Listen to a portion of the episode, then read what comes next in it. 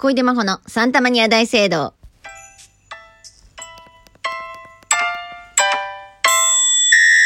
こんばんは、小出真帆です。今日は報告があります。えっとですね、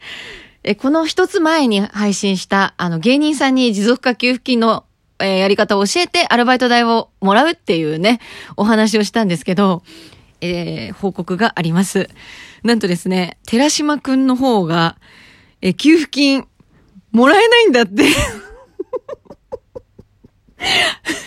あの、岩原さんの方はちゃんと給付金が、えー口座に振り込まれたということなんですが、え寺島くんはですね、早速、不備メール。不備メールっていうのは、あの、給付金対象じゃありませんっていうメールが来ちゃいましたということで、え、なんか書き間違っちゃったかなって、最初私思ってね、責任感じてね、あ、教えて見せてって言って。で、見たらね、あの、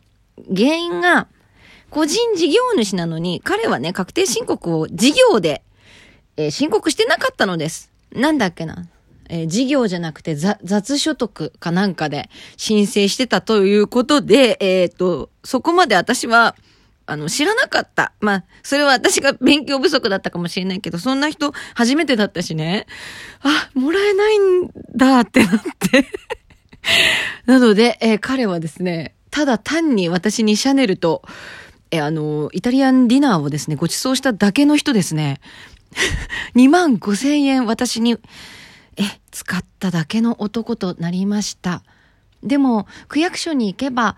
多分修正したら大丈夫だと思うんだけど、それもやりなって言ったら、あ、いいですと。あ、いいんです、いいんですって。今回はまあ勉強になりましたとかって言ってたから、まあちょっとここはね、あの先輩として、いや、本当に勉強になったって言うんだったら、あなた大人の男なんだから、こっからは一人でやってみたらって。私、シャネルとイタリアンディナーもらっといて、なんか偉そうに言っちゃったんだけど、あ、そ、そうですね。確かに僕、頑張ってみますとは言ってましたね。